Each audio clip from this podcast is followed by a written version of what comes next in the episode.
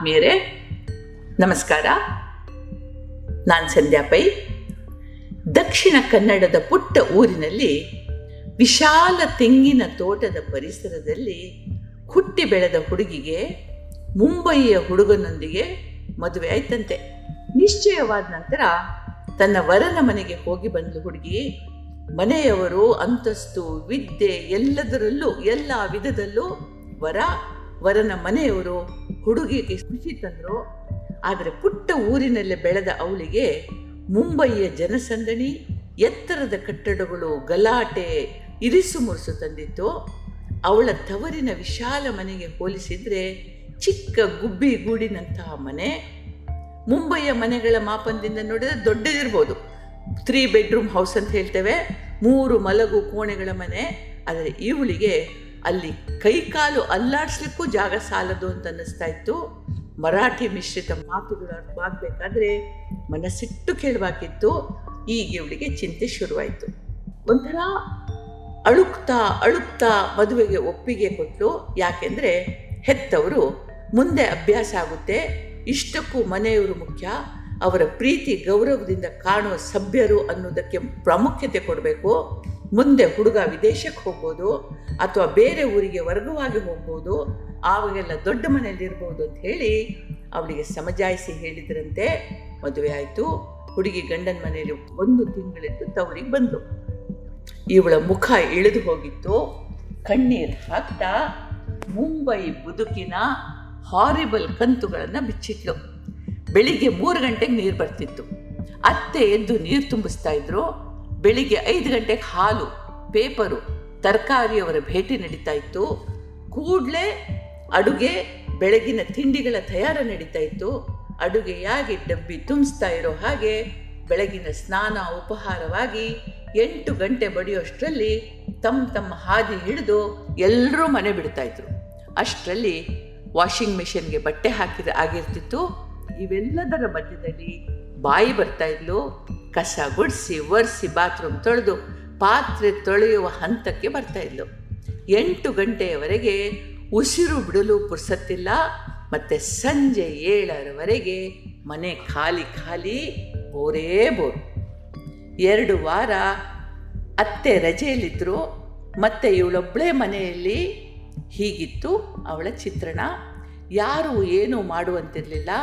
ಹುಡುಗಿ ಮರಳಿ ಮುಂಬೈ ಹೋದ್ಲು. ಮುಂದೆ ಒಂದು ವರ್ಷ ನನ್ನ ಅವಳ ಭೇಟಿಯಾಗಲಿಲ್ಲ. ಆಗಾಗ ಅವಳ ಕಣ್ಣೀರು ತುಂಬಿದ ಮುಖ ನೆನಪಾಗ್ತಾ ಇತ್ತು. ಅಯ್ಯೋ ಪಾಪ, ಹೇಗಿದ್ದಾಳೋ, ಹೇಗೆ ಅಡ್ಜಸ್ಟ್ ಮಾಡ್ತಾಳೋ ಅಂತ ಅನ್ನಿಸ್ತಾ ಇತ್ತು.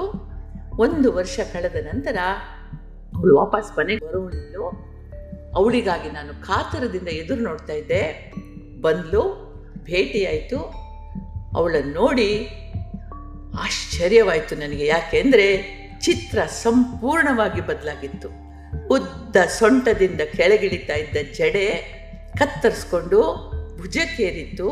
ಮುಖದಲ್ಲಿ ಪ್ರೌಢತೆ, ತೃಪ್ತಿ, ಹೇಗಿದ್ದಿ ಅಂದದ್ದೇ ತಡ, ಮುಂಬೈಯ ಗುಣಗಾನ ಶುರು ಮಾಡಿದ್ದು ಆಂಟಿ, ಒಂದ್ಸಲ ಮುಂಬೈಯ ಬದುಕಿಗೆ ಅಭ್ಯಾಸವಾದಿರೋ, ಮತ್ತು ಎಲ್ಲಿರೋದು ಅಸಾಧ್ಯ? ಮುಂಬೈ ಒಂದು ಶಹರ ಅಲ್ಲ, ಅದು ಒಂದು ಜೀವಂತಿಕೆಯಿಂದ ಮಿಡಿಯುವ ಚೈತನ್ಯ. ಫುಟ್ಪಾತ್ನಲ್ಲಿ ಬದುಕುವವನಿಂದ ಹಿಡಿದು ಐಷಾರಾಮಿ ಮಹಲುಗಳಲ್ಲಿ ವಾಸಿಸುವವರವರೆಗೆ ಇಲ್ಲಿ ವೈವಿಧ್ಯ ಇದೆ. ಕಲೀಲಿಕ್ಕೆ, ಕಲಿಸ್ಲಿಕ್ಕೆ ಮುಕ್ತ ಅವಕಾಶ ಇದೆ. ಸ್ವಾತಂತ್ರ್ಯ ಇದೆ. ನನ್ನನ್ನು ನೋಡಿ ಡ್ರೈವಿಂಗ್ನಿಂದ, ಪೇಂಟಿಂಗ್ನಿಂದ, ಪಾಸ್ತಾ ತಯಾರಿಕೆಯವರೆಗೆ ಏನೆಲ್ಲ ಕಲಿತೆ ಗೊತ್ತಾ? ಈಗ ನೋಡಿ, ತಿಂಗಳಿಗೆ ಇಪ್ಪತ್ತು ಸಾವಿರ ಸಂಬಳದ ಕೆಲಸ ಇದೆ. ಕಚೇರಿಯ ಸ್ವಾಗತಕಾರಿಣಿಯ ಕೆಲಸ ಅಷ್ಟೇ. ಈಗ ಬಂದು ಒಂದು ವಾರ ಆಗಲಿಲ್ಲ, ನನಗೆ ಬೋರ್ ಆಗಕ್ಕೆ ಶುರುವಾಗಿದೆ ನೋಡಿ ಅಂತಂದು. ಆಹಾ, ಮನುಷ್ಯನ ಹೊಂದಿಕೊಳ್ಳುವ ಈ ಮಹಾಗುಣಕ್ಕೆ ಏನು ಹೇಳೋದು? ಅದಕ್ಕೆಂತೆ ಬಲ್ಲವರು ಹೇಳ್ತಾರೆ, ಅಂದಿಗೆ ಅದು ಚೆನ್ನ ಇಂದಿಗೆ ಇದು ಚೆನ್ನ ಅಂತ ಹೇಳಿ. ಬದುಕುವ, ಕಲೆ ತಿಳಿಯುವ, ಕಲಿಯುವ ಅಗತ್ಯ ಇಲ್ಲ. ಅದು ನಮ್ಮೊಂದಿಗೆ ಹುಟ್ಟಿ ಅಂತರ್ಗತವಾಗಿ ಬಂದಿರ್ತದೆ. ಭೂಮಿಗೆ ಬಿದ್ದ ಕ್ಷಣದಿಂದ ತಾಯಿಯನ್ನು ಕಳೆದುಕೊಂಡ್ರು. ಕಂದ ಬೆಳಿತಾನೆ. ಸಿರಿತನದ ಶಿಖರದಿಂದ ಕೆಳಗೆ ಬಿದ್ದ ಸಿರಿವಂತನು ತನ್ನ ಬಡತನವನ್ನು ದೂಷಿಸ್ತಾ ದೂಷಿಸ್ತಾ ಕಷ್ಟದಿಂದಲಾಗದರೂ ಕೂಡ ಹೊಂದಿಕೊಳ್ತಾನೆ. ಬದುಕು ಮುಂದುವರಿಯುತ್ತದೆ. ಯಾಕೆ ಅಂತೀರೆ? ಬದುಕು ಒಂದು ಪಾಠಶಾಲೆ. ಕಷ್ಟಗಳ ಸುರಿಮಳೆಯಾಗಲಿ, ಸುಖದ ಪುಷ್ಪವೃಷ್ಟಿಯಾಗಲಿ, ಸಮಚಿತ್ತದಿಂದ ಸ್ವೀಕರಿಸುವ ಮನಸ್ಥಿತಿ ಬಂದಾಗ ಅದು ಮಾಗಿದ ಮನಸ್ಸಿಗೆ ಕನ್ನಡಿ ಆಗ್ತದೆ. ಸ್ವೀಕೃತಿ ಇದರ ಮೊದಲ ಹೆಜ್ಜೆ. ಹೊಂದಾಣಿಕೆ ಎರಡನೇದು. ಹೇಗೆ ಅಂತೀರಾ? ಪುಟ್ಟ ಹೊಳೆಯೊಂದು ಬೆಟ್ಟದ ಹೊಟ್ಟೆಯಿಂದ ಹುಟ್ಟಿ ಹೊರಗೆ ಹರಿಯಿತು. ಹರಿತಾ ಹರಿತಾ ಒಂದಿಷ್ಟು ತೊರೆಗಳು ಸೇರಿಕೊಂಡವು. ಹಾದಿಯಲ್ಲಿ ಸರೋವರವೊಂದು ಕಂಡಿತು. ಅಕ್ಕ, ನಾನು ನಿನ್ನಲ್ಲಿ ಸೇರಿಕೊಳ್ಳಲೇನು? ಅಂತು ತೊರೆ. ಆಹಾ ಕಂಡ ಕಂಡವರನ್ನ ಕೂಡಿಕೊಳ್ಳಲು ನಾನೇನು ಹೊಳೆಯಲ್ಲ.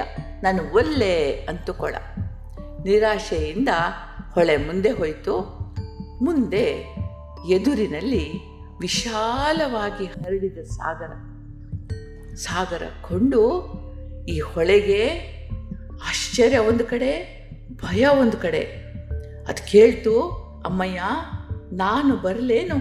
ನಿನ್ನ ಒಡಗಲಲ್ಲಿ ಒರಗಲೇನು ಅಂತು.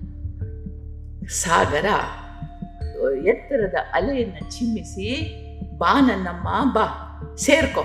ನೀನೊಬ್ಬಳು ನನಗೆ ಭಾರ ಅಲ್ಲ ಅಂತ ಹೇಳ್ತು.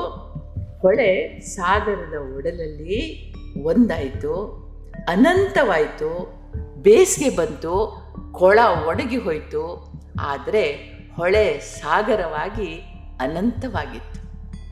ಇದು ಬದುಕು. ನಾವೊಂದು ತೊರೆ ದಾರಿಯಲ್ಲಿ ಕಲ್ಲು, ಮಣ್ಣು, ಏನೇನೋ ಅಡೆತಡೆಗಳು ಬರ್ತವೆ, ಅವುಗಳನ್ನೆಲ್ಲ ಮೀರಿ ಅವುಗಳೊಂದಿಗೆ ಒಪ್ಪಂದ ಮಾಡಿಕೊಂಡು ಅವುಗಳ ಮೇಲೆ ಹರಿದು ಮುಂದೆ ಹೋದಾಗ ಬೇಕು ಅನ್ನೋರು ಕೆಲವರು, ಬೇಡ ಅನ್ನೋ, ಅನ್ನೋರು ಕೆಲವು, ಆದರೆ ಇದ್ಯಾವುದನ್ನೂ ಗಮನಿಸದೆ ಸಾಗರದತ್ತ ನಡೆದರೆ ಚಿರಂಜೀವತ್ವ ನಮ್ಮದಾಗ್ತದೆ. ನಾವು ಒಣಗೋದು ಅಂತಿಲ್ಲ ಎಂಥದೂ ಇಲ್ಲ. ಈ ವಿಶ್ವ ಚೈತನ್ಯದ ಸಾಗರದಲ್ಲಿ ಒಂದಾಗೋದು ಬದುಕಿನ ಗುರಿ. ನಮಗೆಲ್ರಿಗೂ ಒಳ್ಳೆಯದಾಗಲಿ ಜೈ ಹಿಂದ್.